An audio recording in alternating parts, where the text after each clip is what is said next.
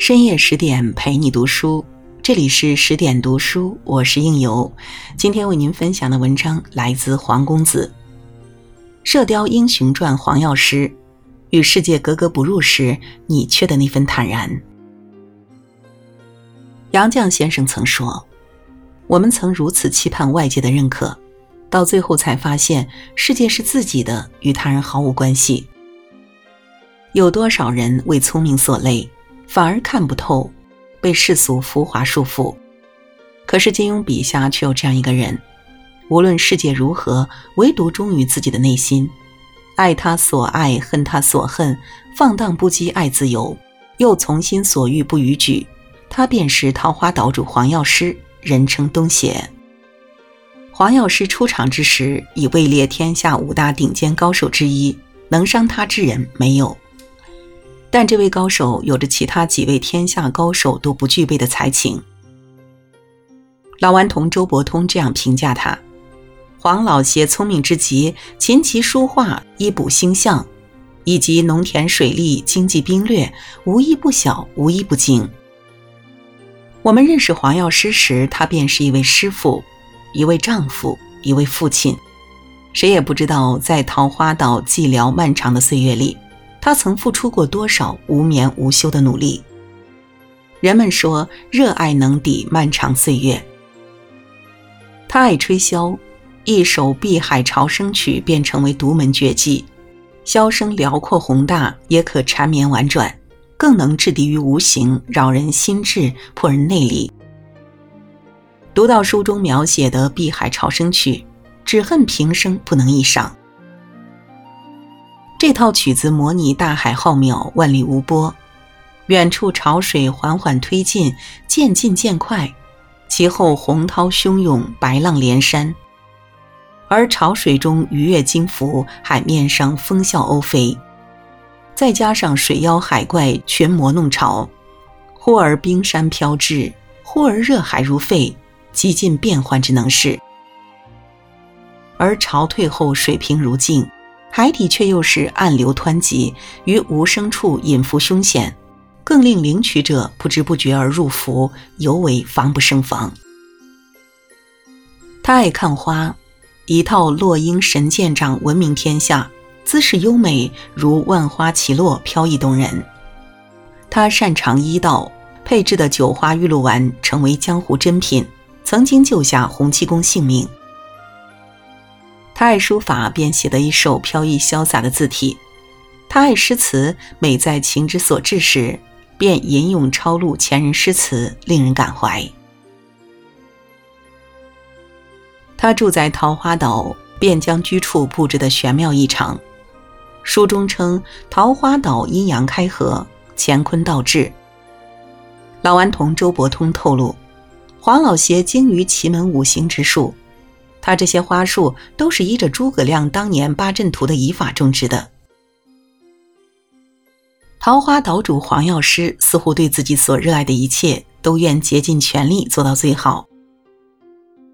书里借黄蓉的眼光来形容黄药师精神文化、武学才华的丰富厚重。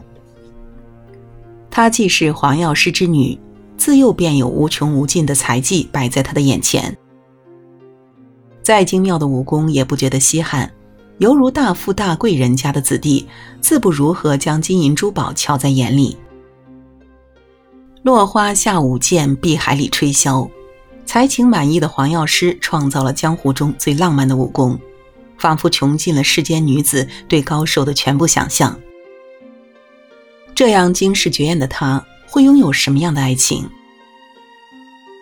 金庸在世纪新修版中对黄药师的爱情做了改动，加深了黄药师对梅超风的“嫩时相见早留心，何况到如今”。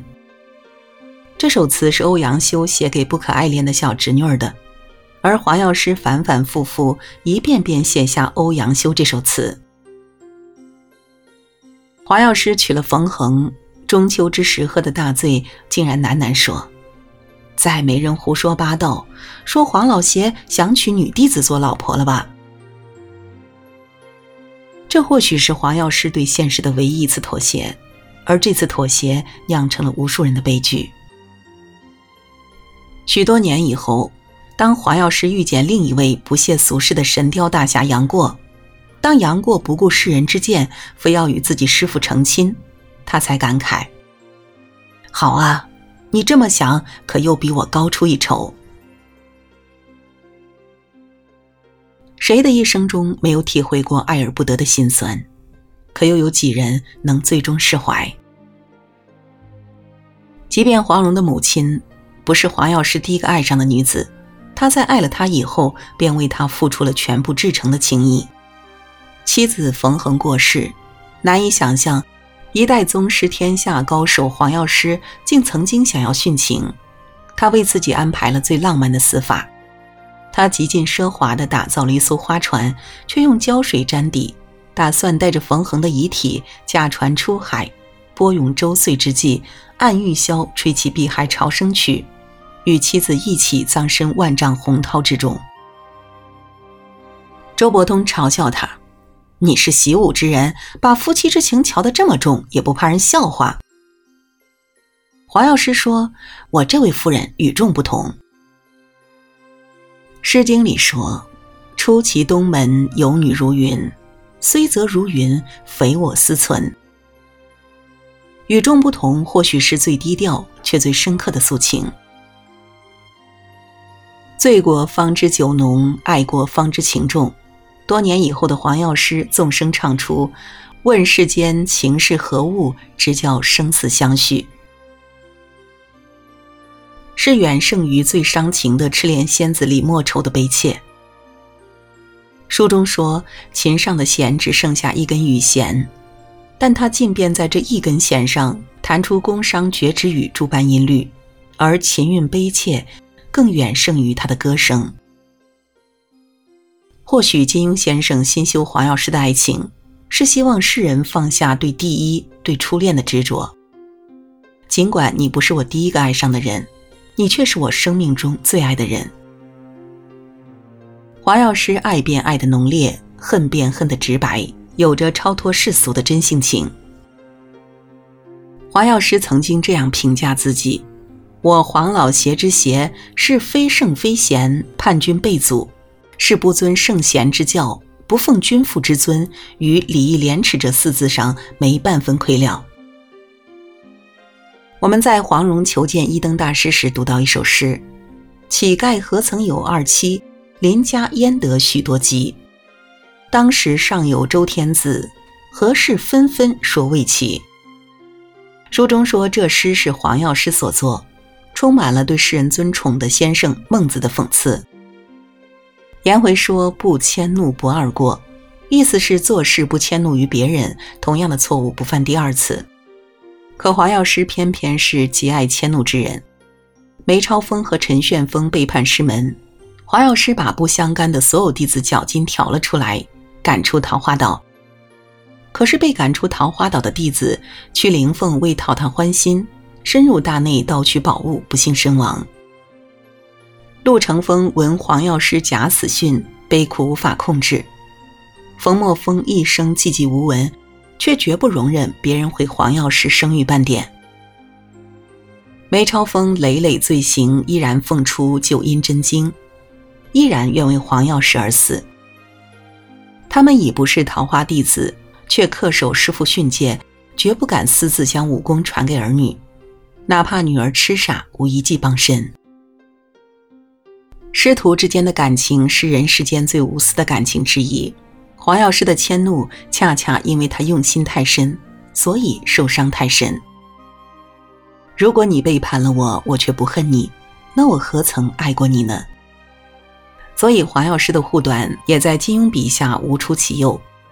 黄药师平生最讨厌笨人，可只要是他的人，哪怕是痴呆的傻姑，他也要传其一身武功才学，护其一世周全。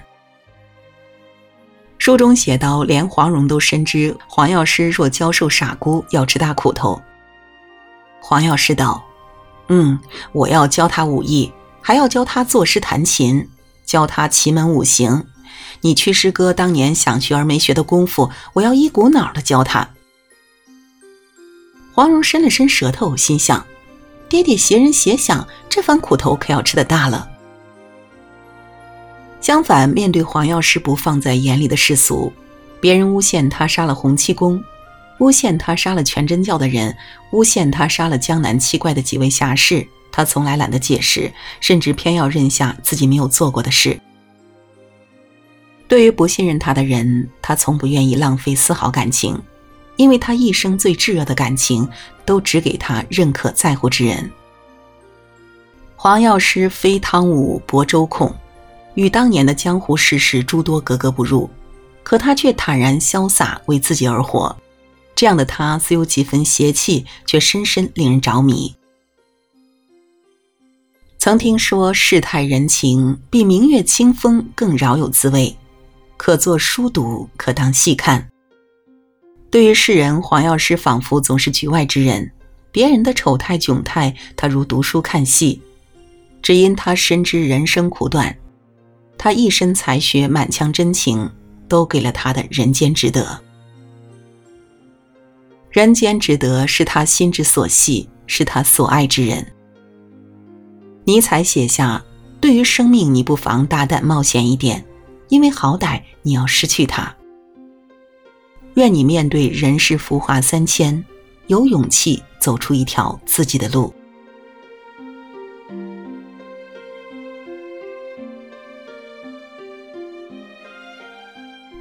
好了，文章就为您分享到这里。更多美文，请继续关注十点读书，也欢迎把我们推荐给你的朋友和家人，一起在阅读里成为更好的自己。我是应由，让我们下个夜晚不听不散喽。